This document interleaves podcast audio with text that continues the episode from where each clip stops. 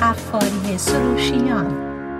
سلام عرض میکنم خدمت شنوندگان بسیار عزیز برنامه زیستن و رستن.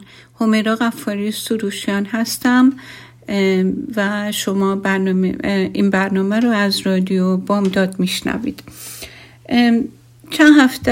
چند هفته هستش که من یک کتابی به اسم قدرت باور از دکتر جودیث پنزا دارم میخونم برای شنوندگان این برنامه و دلیل اینکه این کتاب رو انتخاب کردم برای اینکه به راحتی و روشنی و با زبون خیلی ساده حتی سرگرم کننده داره قدرت باور رو در تمام ابعاد زندگی بشر نشون میده که ما با باورهای خودمون چجوری مکانیزم مغز رو به جهت مثبت و یا منفی سوق میدیم و چقدر این باور رو میتونه در جسم و روح و روان و زندگی ما و سرنوشت ما تاثیر بذاره. تا اینجای کتاب من پیش رفتم که راجب افرادی صحبت می شد که اینها در تحقیقات محققین در مورد تاثیر باور مثالهای مختلف از زندگی‌های مختلف اومده بود و بر حسب این کتاب تمام این گفته ها و نوشته حقیقت، فقط اسما رو به دلیل اینکه خب اون مسائل خصوصی مردم یا اون آدم ها و اشرافیانشون شناخته نشن اسما رو عوض کرده، ولی تحقیقات همونی که بوده و اون پزشکان و یا محققین که روی موضوع تحقیق کردن روی سوژه های مختلف، اینها همه اسامی درسته. حالا شروع میکنه از آقای میگه که تو سال 1938 حدود 60 سال داشته و در نواحی روستایی تنسی زندگی میکرده که مدت 4 ماه بوده که هر روز بیمار و بیمارتر میشه. بالاخره همسرش تصمیم میگیره اونو به بیمارستان ببره که در حومه اون شهری که زندگی میکردن بوده.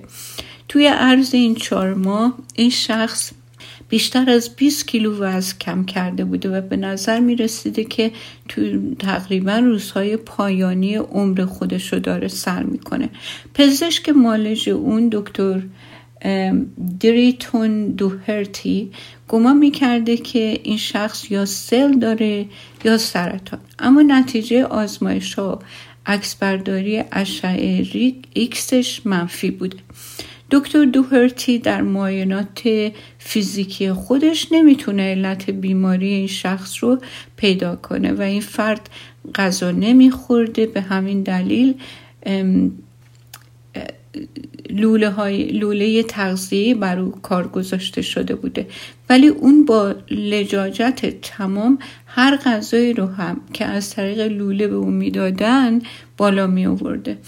روز به روز حالش بدتر و بدتر می شده و با خودش به این نتیجه رسیده بوده که در حال مرگه.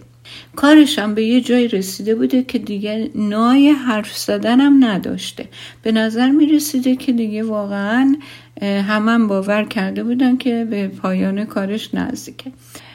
هنوز این دکتر هیچ سرنخی هم از بیماری این پیدا نکرده بوده، اصلا نمیدونسته این چه سرطان داره، مسئله روحی روانی داره، یه مسئله ارگانیک جسمی داره که نمیتونه پیدا کنه. در هر صورت همسر این مرد به دکتر دوهرتی میگه که میخواد به طور خصوصی باهاش حرف بزنه و ازش قول میگیره که این حرفایی که داره باهاش میزنه بین خودشون بمونه و میاد و تعریف میکنه که مشکل همسرش اینه که یکی اونو طلسمش کرده. خب توی محل زندگی این خانواده کاروبار طلسم و وودو و این چیزا زیاد مثل این که باب بوده و رایج بوده و از غذا این خانم تعریف میکنه که یک مدتی پیش با یکی از این دعانویسا و طلسم نویسا شوهرش بحثش شده. بعد از این قضیه این فردی که طلسم نویس بوده در واقع شوهر این خانم رو میبره قبرستون و با یه بطری که توش مایه بوده این مرد رو به ادعای خودش طلسم میکنه و بهش میگه که به زودی خواهد مرد و کسی هم نمیتونه به دادش برسه. خب این مرد گمان میکنه که روزهاش به شماره افتادن. او به یک آینده تاریک ایمان آورده بوده، یعنی باور کرده بوده که این طلسم این مرد کار میکنه و این دیگه باید منتظر مردن باشه. به خونه برمیگرده، دیگه از اون روز به بعد هیچی نمیخوره تا بالاخره همسرشونو میاره بیمارستان. این داستانیه که زن این آقا برای دکتر تعریف میکنه. دکتر دوهرتی پس از شنیدن این داستان میاد یه نقشه عجیب غریبی برای مداوای این بیمار میکشه.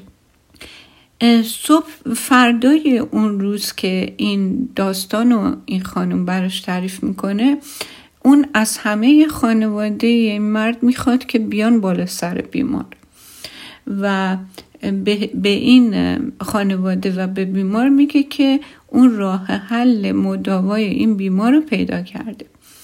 خب همه اعضای خانواده همینطوری مریض با دقت گوش میدن به این حرفایی که دکتر از خودش ساخته بوده و به اونا میگه که دکتر دوهرتی میگه که شب گذشته رفته بوده به همون قبرستانی که این مرد جادو شده بوده و اون طلسم نویس رو گول زده و راه باطل کردن طلسم رو از اون یاد گرفته و ادعا هم کرده این دکتر به خانواده که اصلا هیچ کار آسونی نبوده، طلسم نویس نمیخواسته با اون همکاری کنه ولی دکتر اونو به یه درخت بسته، دیگه گردن این مرد رو طلسم نویس رو تا حد خفگی فشار داده.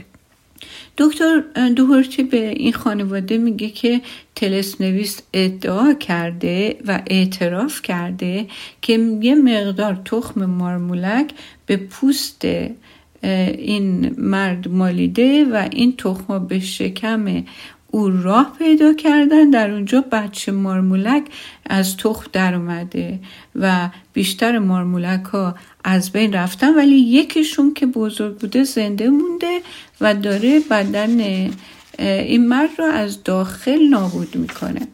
بعد تو ادامه این گفته های ساختگی میگه که من فهمیدم که چجوری این مارمولک رو از بدن بیمار خارج بکنم تا حالش خوب بشه. خب بعد پرستار رو صدا میکنه و چون با پرستار هماهنگ کرده بوده خودشو، یه سرنگ بزرگی پرستار با خودش وارد اتاق میکنه. بعد دکتر دوهرتی میگه این سرنگ یه داروی خیلی قویه اما واقعیتش اینه که این دارو باعث میشه که حالت تهوع و استفراغ به آدم دست بده و اینو میخواد به بیمار بزنه. بعد این سرنگو که هیچی غیر از آب نمک نبوده تزریق میکنه به بیمار و بعدش هم با اعتماد به نفس کامل اتاقو ترک میکنه و هیچ چیز دیگه ای هم به خانواده نمیگه. یعنی کاری میکنه که اینا واقعا باور کنن اون داره یه کار انجام میده که این در واقع دستور کار رو از همون طلسم نویس گرفته و اینطوری میتونه که تنها راهیه که میتونه این مریض رو از مرگ نجات بده. خب خیلی هم طول نمیکشه بیمار شروع میکنه به استفراغ کردن و پرستارم یه ظرف بزرگی میده و همینطوری مریض به خودش میپیچه و از درد میناله و تا اینکه تمام محتویاتی که هرچی هم بوده از شکمش خارج میشه از طریق بالا آوردن. بعد از یه مدتی دکتر که میدونسته این حالت تهوع به زودی تموم میشه با یک مارمولک سبز کوچیک رنگ وارد میشه و اونو طوری که بیمار و خانواده‌اش نمیفهمن تو این تشتی که این بالا آورده بوده میندازه. بعدم با ذوق و تعجب فراوون به این مرد میگه که ببین چه چیزی از شکمت بیرون اومد، تو دیگه درمون شدی، طلسمت کاملا شکسته شد. خب اصلا اتاق مثل لانه زنبور شده بوده. بعضی از اعضای خانواده اصلا با داد و فغان روی زمین افتاده بودن و خود مریض هم با چشایی که از تعجب گشاد شده بوده از تشت فاصله میگیره. بعد از چند دقیقه هم به خواب عمیقی فرو میره و حدود 12 ساعت فقط میخوابه. وقتی که بیدار میشه احساس گرسنگی میکنه، کلی غذا میخوره و بعد از 1 هفته تمام وزن و نیرویی که از دست داده بوده به دست میاره و از بیمارستان مرخص میشه و 10 سال دیگه هم زندگی میکنه. حالا همیشه سوال بعد از هر داستان این کتاب دوباره برمیگرده به همون سوال اول. میگه که آیا ممکنه یه مردی فقط به خاطر طلسم و نفرین جون خودشو از دست بده؟ آیا پزشک جادوگر معاصر ما با گوشی پزشکی و نسخه هاش میتونه با همون اطمینانی که این طلسم نویس ها در مواجهه با مریض از خودشون نشون داده، در مورد این مرد میگه از خودش نشون داده بوده، حرف بزنه؟ و آیا ایمان ما نیز مثل ایمان این مرده به دکترمون؟ اگه قبول کنیم که انسان خودش میتونه تصمیم بگیره که بمیره، آیا کسی که بیماری لاعلاجی داره میتونه تصمیم بگیره زندگی کنه؟ آیا انسان میتونه مانند عوض کردن لباس حالت درونی خودش رو به صورت دائمی تغییر بده و هویت خودش رو به عنوان یه بیمار سرطانی، یه بیماری که قربانی آرتروز شدیده، یا بیمار قلبیه، یا بیمار مبتلا به پارکینسون یا MS کنار بذاره و به بدن سالمی دوباره دست پیدا کنه؟ و بعد میگه که تو فصل‌های آتی امکان‌های واقعی رو بررسی میکنیم و خواهیم دید که این مسئله چه کاربردی در زندگی ما داره. خب حالا این فصل تموم شد. من میپردازم به فصل دوم و این فصل دوم درباره تاریخچه دارونما صحبت میکنه.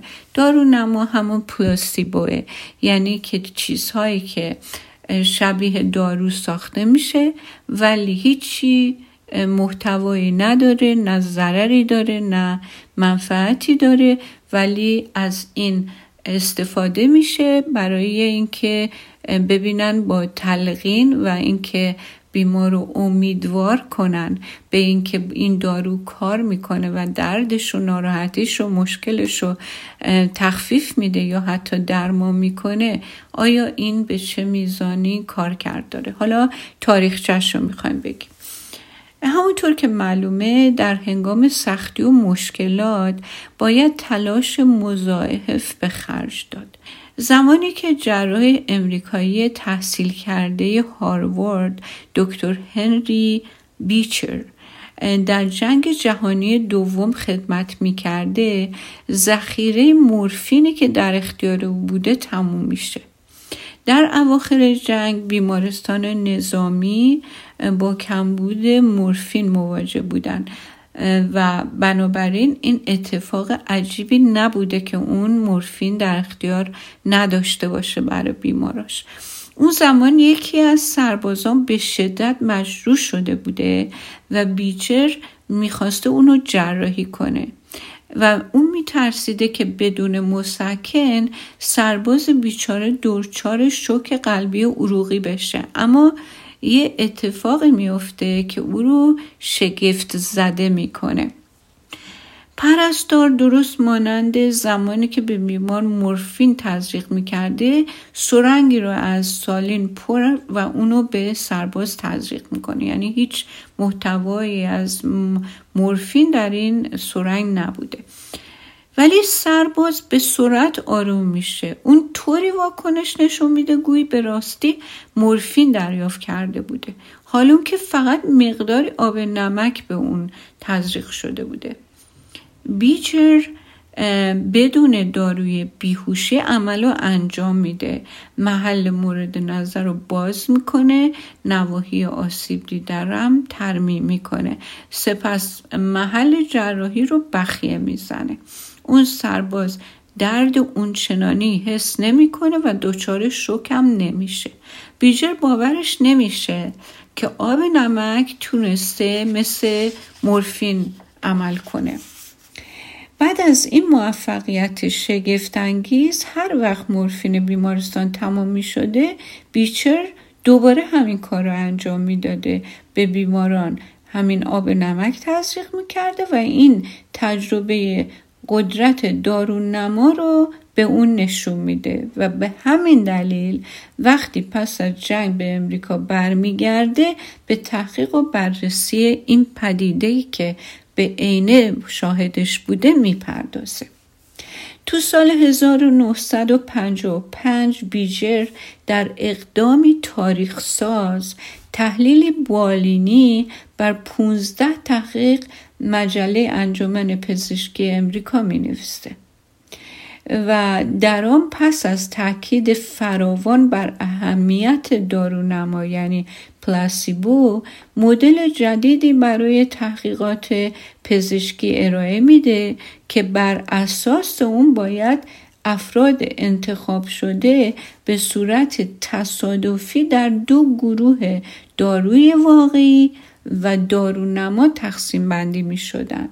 روشی که امروزه آزمایش کنترل شده یه تصادفی نامیده میشه تا اثر قدرتمند دارونما منجر به تحریف نتایج آزمایش نشه. خواستگاه این مسئله که ما میتونیم واقعیت رو دونسته یا ندونسته فقط با فکر، باور و انتظاراتمون تغییر بدیم، بدون شکل به قبل از بیمارستان‌های جنگ جهانی دوم برمیگرده. انجیل پر از داستان‌های شفای معجزه‌آسا. حتی امروزه هم مردم به جاهایی مثل لورد که در شمال فرانسه میرن، یه جایی که دختری روستایی 14 ساله به اسم برنادت در سال 1858 در اونجا خواب حضرت مریم رو میبینه و شفا پیدا میکنه و بدون عصا و ویلچر از این خواب برمیگرده و معجزات مشابهی در شهر فاطیمای پرتغال هم گزارش شده بوده، جایی که 3 کودک چوپان در سال 1917 روح حضرت مریم رو ادعا میکنن که دیدن. به مناسبت 30 سالگرد این اتفاق، مجسمه سیاری از حضرت مریم ساخته میشه که گزارش های از شفابخشی اونم وجود داره. این مجسمه بر اساس توصیفات بزرگترین این 3 کودک ساخته شده، یعنی از این 3 بچه اونی که سنش بالاتر بوده، همه این مجسمه و توصیف شکل و شمایل حضرت مریم با توصیفایی که این بچه داده و خود این بچه هم بعدها مسیر راهب شدن رو در پیش میگیره. پابوس 12 این مجسمه رو تبرک میکنه و بعد اون رو در سراسر دنیا میگردونن. شفا یافتن به واسطه ایمان مختص مسیحیت نیست. شنیده باشین یا نه، گروه هندی فقیر ساتیها سای بابا که پیروانش رو اوتار می نامیدند. اوتار هم معنیش یعنی حلول خداوند در قالب انسان.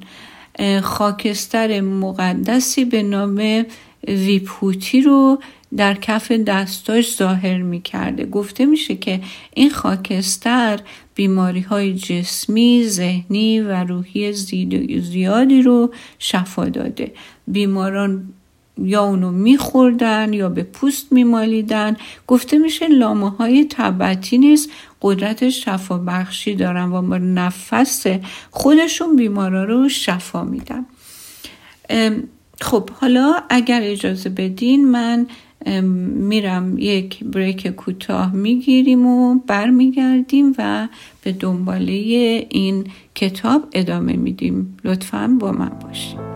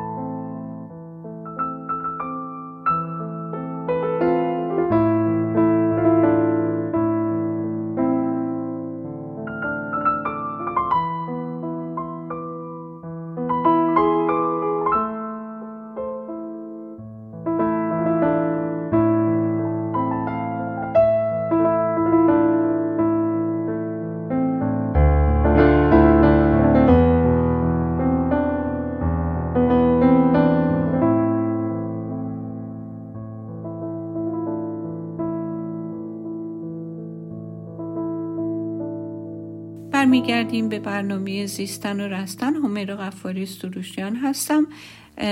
از کتاب قدرت باور به اونجا رسیدیم که قدرت ایمان در بعضیا چنان قویه وقتی که با این ایمان روی ذهنشون کار میکنن، این در واقع روی بیماری های جسمیشون، برای علاجشون، روحی و ذهنی همه جوره تاثیر بسیار بسزایی داره.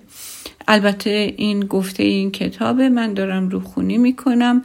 هر کی باید برداشت و قضاوت خودشو داشته باشه، ولی این مسجله که مسئله باورهای ما در واقع سازنده زندگی درونی، جسمی، روحی، روانی ما هستن.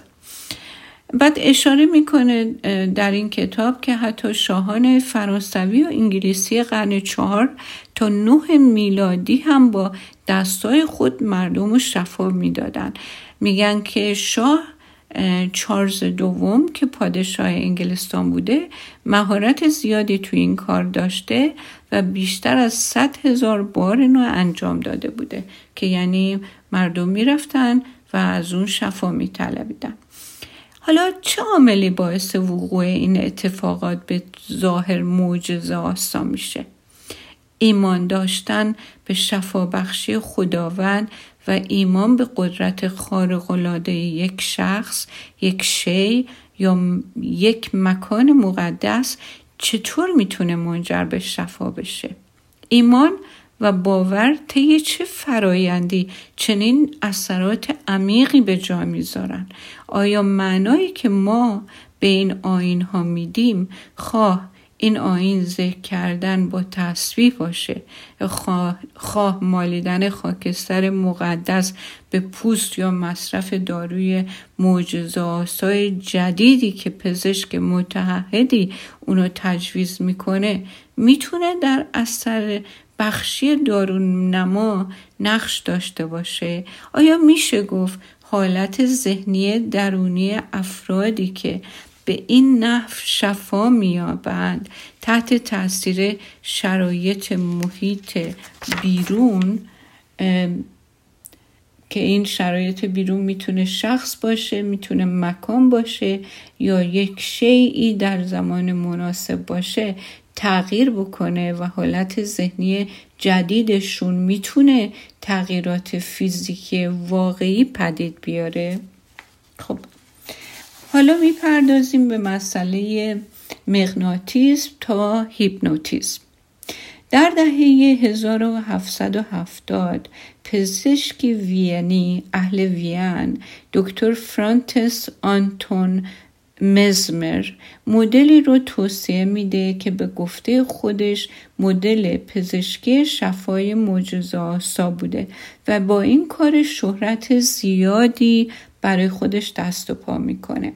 اون با بهره‌گیری از ایده های سر ایزاک نیوتن در رابطه با اثر گرانش سیاره‌ای بر بدن انسان به این باور میرسه که بدن آدم حاوی مایه نامرئیه که میتونه با استفاده از نیروی به نام مغناطیس حیوانی اون رو دستکاری بکنه آدم، یا او این دکتر دستکاری کنه و اون آدم شفا پیدا کنه. این دکتر از بیماران میخواد مستقیما به چشاش خیره شن. در همین حین آهن رباهایی رو روی بدنشون جابجا میکنه تا مایه مغناطیسی اونها تنظیم بشه و به تعادل برسه. اون بعدا پی میبره که میشه با تکون دادن دستاش حتی بدون آهن ربا هم همین اثر رو ایجاد کنه. بعد از اتمام جلسه بدن بیماران شروع میکرده به رعشه و لرزش و بعد از اونم اون شخص دچار تشنج می شده. مزمر میگه که این تشنج خاصیت درمانی داره. مزمر تنظیم مایه رو اونقدر ادامه میده تا فرد دوباره آرام بگیره. او از این تکنیک برای شفای انواع مختلفی از بیماری ها استفاده می کرده. از مشکلات جدی مثل فلج و اختلالات تشنجی گرفته تا مشکلات خفیفتر مثل هموروید و حتی اختلالات قاعدگی. معروفترین بیمار مزمر یه پیانیست نوجوان بوده به نام ماریا ترسیا پارادیسی که کوری هیستریک داشته و مزمر تونسته بوده اونو تا حدودی شفا بده. کوری هیستریک جزء بیماری‌های روانتنیه، یعنی سایکوسوماتیک، یعنی هیچ دلیل فیزیکی پیدا نمی‌کنن یا در واقع دلیل جسمی، پیدا نمی کنن، ولی اون چشماش قدرت بینایی نداشته. و این ماریا که این مریض بوده از سن 3 سالگی به این بیماری مبتلا شده بوده. هفته ها تو خونه مزمر میمونده، مزمر روی اون کار میکرده و بالاخره تونسته بوده با کمک این مزمر حرکات رو تشخیص بده، حتی رنگ ها رو هم از هم تمایز بده. ولی والدین او چندان از این پیشرفت دخترشون خوشحال نبودن، چون اگه دخترشون شفا پیدا می کرده شاه دیگه به اونها جیر و مواجب نمی داده. علاوه بر این با بهبود بیماریشون دیگه نمی تونسته مثل سابق پیانو بنوازه، چون حالا می تونسته انگشتاشو روی پیانو ببینه و والدین این دختر اونو به زور از خانه مزمر خارج میکنن. در نتیجه کوریش دوباره عود میکنه و به همین دلیل هم اون شهرت و آوازه مزمر تا حد زیادی خدشه‌دار میشه. آرمند ماری ژاک د شاستنه نجیب زاده فرانسوی بوده که لقب مارکی د پویز گور به اون داده شده بوده. کارهای مزمر رو وقتی مشاهده میکنه و ایده های او رو به سطح جدیدی در واقع ارتقا میده. این شخص از ایده های مزمر استفاده میکنه و این رو به یه سطح دیگه ارتقا میده. یوزگور حالت عمیقی تحت عنوان خوابگردی مغناطیسی، در واقع مشابه راه رفتن در خواب، رو در افراد میتونه ایجاد کنه. افراد تو این حالت به اندیشه‌های ژرف و دریافت‌های ناگهانی در رابطه با سلامتی خود و دیگران دست پیدا می‌کردن. اونها در حالت بسیار تلقین، در این حالتی که بودن خیلی تلقین پذیر می شدن و از هر دستوری پیروی می کردن. اما به محض بیداری هیچ یک از این اتفاقات رو به خاطر نمی آوردن. مزمر تصور می کرد که قدرت این فرایند بیشتر در درمانگر نهفته تا در بیمار.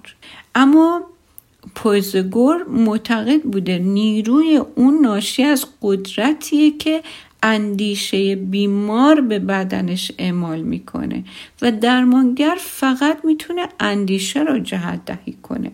شاید بشه گفت این تکنیک یکی از اولین اقدامات درمانیه که به کاوش رابطه ذهن با بدن اختصاص پیدا میکنه. در دهه 1800 یک جراح اسکاتلندی به نام دکتر جیمز برید ایده مزمریسم رو بیشتر بس میده و به مفهوم نوریپتوتیزم، همون چیزی که ما تحت عنوان هیپنوتیزم میشناسیم، دست پیدا میکنه.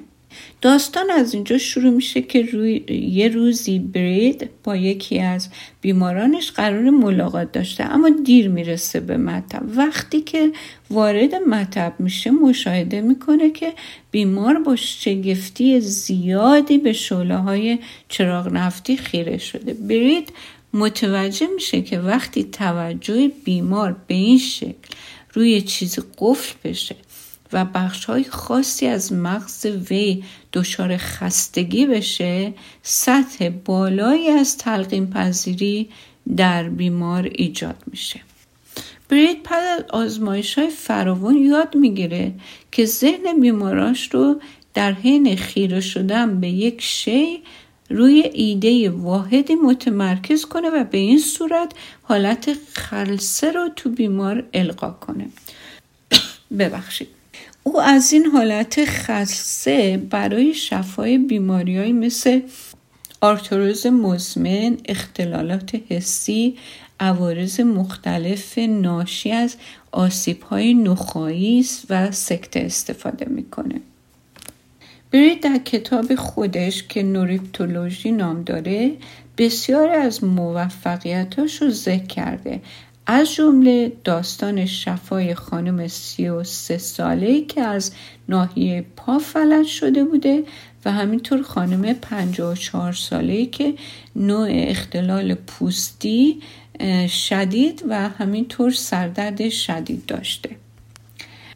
سپس عصبشناس سرشناس فرانسوی به اسم ژان مارتین شارکو کارهای برید رو بررسی میکنه و اعلام میکنه که تنها کسایی میتونن وارد چنین حالتی از خلسه باشن که به بیماری هیستری مبتلا باشن. اون میگه هیستری نوعی اختلال عصبی ارثیه و راهی برای رفع اون وجود نداره. او از هیپنوتیزم نه برای معالجه بیمارا بلکه برای بررسی علائم اونها استفاده میکرده. بالاخره رقیبی برای شارکو پیدا میشه، پزشکی به نام هیپولیت برنهام از دانشگاه نانسی معتقد بوده که تلقیم پذیری مورد بحث در هیپنوتیزم صرفاً به بیماران هیستوریک محدود نمیشه بلکه در طبیعت همه انسان‌ها وجود داره. او ایده هایی رو در ذهن بیمارانش میکاره و به اونا میگه که وقتی از حالت خسته خارج شدن حالشون بهتر شده و علائمشون رفع خواهد شد. به این ترتیب او از قدرت تلقین به عنوان ابزاری برای درمان استفاده می کرده که کارهای برنهایم تا اوایل دهه 1900 ادامه داشته. خب اولین کسایی که به بررسی مسئله تلقین پذیری پرداختن از نظر تکنیک و تمرکز تحقیقاتی تا حدودی با هم تفاوت داشتن، اما همه اونها تونستن ذهنیت افراد رو نسبت به بیماری‌ها و نحو بروز آنها در بدن انسان تغییر دن و به آنها کمک کنند که مشکلات جسمی و ذهنی خودشون رو بهبود ببخشن. در هر دو جنگ جهانی پزشکان نظامی و از همه مهمتر روانپزشکی که اسمش بنجامین سایمون بوده تونستن با استفاده از مفهوم تلقین پذیری هیپنوتیزمی که بعداً به اون تو این کتاب پرداخت خواهد شد به سربازانی که دچار تروما شده بودن کمک کنن تا اونا بتونن به زندگی عادی برگردن. ترومایی که در این سربازان ایجاد شده بوده در اون زمان بهش میگفتن شوک جنگی، اما امروز توی کتاب DSM عنوانش هست اختلال استرس پد از حادثه که بهش میگن PTSD. این جنگاوران تجربیات جنگی وحشتناکی رو تو این جنگ جهانی اول دوم از سر گذرونده بودن و بسیاری از اونا برای حفاظت از خودشون عواطف خودشون رو سرکوب کرده بودن و در اثر این وقایع وحشتناک دچار فراموشی هم شده بودن، اما این خاطرات که اونها رو رها نمی کرده و مدام به ذهنشون هجوم می آورده. این اتفاقات میتونه در هر کسی باعث بروز بیماری‌های جسمی ناشی از استرس بشه. سایمون و همکارانش پی میبرن که هیپنوتیزم ابزار بسیار موثریه و میتونن به سربازا کمک کنن که با تروماهای خود روبرو بشن و با اونا کنار بیان تا این خاطرات در قالب دلهوره و مشکلات جسمی از جمله فشار خون بالا، تهوع، سایر اختلالات قلبی و عروقی و حتی ضعیف شدن سیستم ایمنی بروز نکنه. پزشکان نظامی مانند درمانگران سده پیش از جنگ با استفاده از هیپنوتیزم به بیماراشون کمک میکردن که الگوهای فکریشون رو تغییر بدن تا به بهبودی دست پیدا کنن و سلامت ذهنی جسمی خودشون رو به دست بیارن. این تکنیک‌های هیپنوتیزم آنقدر موفقیت آمیز بودند که پزشکان غیر نظامی هم به موضوع تلقین پذیری از این به بعد علاقه‌مند میشن. البته بسیار از اونها این کار رو نه با هیپنوتیزم بلکه با تجویز قرص قند و دارونما انجام میدادن. یعنی دارو تجویز نمی کردن ولی از طریق تلقین این که دارو باعث میشه بیماری یا اون فشار عصبی طرف تسکین پیدا بکنه، یه چیزایی به شکل دارو ولی بدون اینکه دارو باشه به مریضاشون میده و این بیمارا هم اغلبشون به تلقین پذیری پاسخ میدادن و مثل سربازان بیجر عمل میکردن. سربازانی که تصور میکردن به اونها مورفین تزریق شده بوده و اثرات اون رو تجربه میکردن، در حالی که هیچ دارویی در کار نبوده، مورفینی همونطور که گفتم در کار نبوده. این دوره رو به راستی میشه دوره بیجر گذاشت. پس از اون که بیجر تو سال 1955 مقاله تاثیرگذار خودش رو منتشر میکنه، اعلام میکنه که برای آزمایش اثربخشی داروها باید از آزمایش‌های تصادفی کنترل شده و دارونما استفاده شه. مقاله دارونما به بخش مهمی از تحقیقات حوزه پزشکی در این زمان تبدیل میشه. پیشنهاد بیجر با استقبال خوبی مواجه میشه. محققین در ابتدا انتظار داشتن هیچ تغییری در گروه شاهد، یعنی گروهی که دارو نما رو مصرف میکردن، ایجاد نشه. به این ترتیب اونا انتظار داشتن که با مقایسه گروه شاهد و گروه مصرف کننده داروی واقعی بتونن میزان اثربخشی داروها رو مشخص کنن. اما در بسیاری از تحقیقات گروه شاهد هم که اصلا از دارو استفاده نکرده بودن، فکر میکردن از دارو استفاده کردن، بهبود پیدا میکنن. البته این بهبود هم به خودی خودش نبوده، بلکه به این دلیل ایجاد میشه که اعضای گروه شاهد باور داشتن که ممکنه که داروی واقعی به اونا داده شده باشه. شاید خود دارونما بی اثر بوده، اما اثر دارونما قطعا اثرش رو به جای گذاشته. معلوم میشه که این باورها و انتظارات قدرت زیادی دارن. به همین دلیل اگه قرار بود داده های تحقیقاتی به راستی معنادار باشن، باید این اثر شناسایی و بررسی می شده. به همین دلیل محققین با در نظر گرفتن پیشنهاد بیجر آزمایش های تصادفی دابل بلایند، دو سکو را به نرم جدید تحقیقات تبدیل کردن، به این صورت که افراد تحت آزمایش رو به صورت تصادفی در گروه فعال و گروه دارونما قرار میدادن و نمیذاشتن هیچ یک از اونا یا حتی محققین به این مسئله پی ببرن که کدوم افراد داروی واقعی مصرف میکنن و کدوم افراد دارن داروی همینطوری دارونما استفاده میکنن.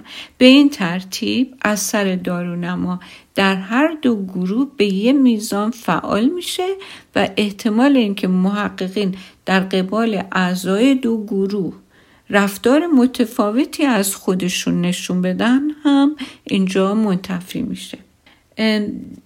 حتی دانشمندانی که تحلیل داده ها رو اون چیزایی که داده های این آزمایش رو انجام میدادن هم تا پایان کارشون هیچ اطلاعی از این گروه بندی ها که کی در چه گروهی قرار داره و کدوم گروه دوای واقعی خورده، کدوم دوای در واقع دوایی نبوده فقط شبیه دوا بوده خورده، اونها هم هیچ اطلاعی نداشتن.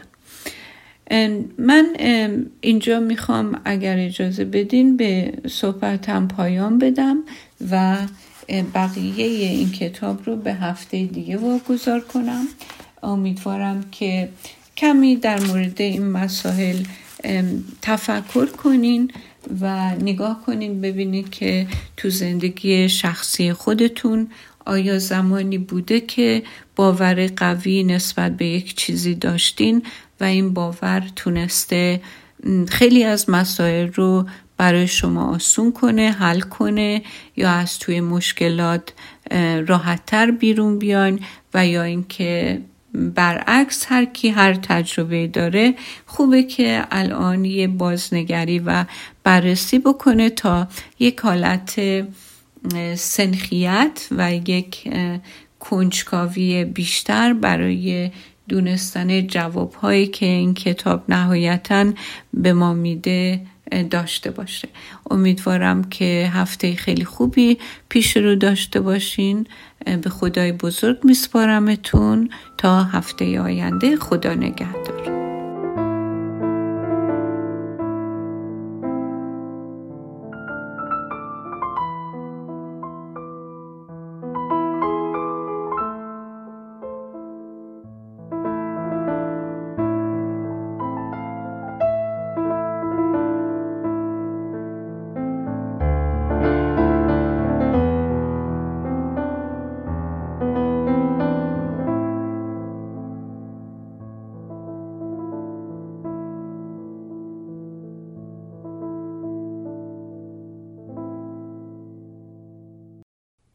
رادیو بامداد، صدای ما و شما با زبانی آشنا.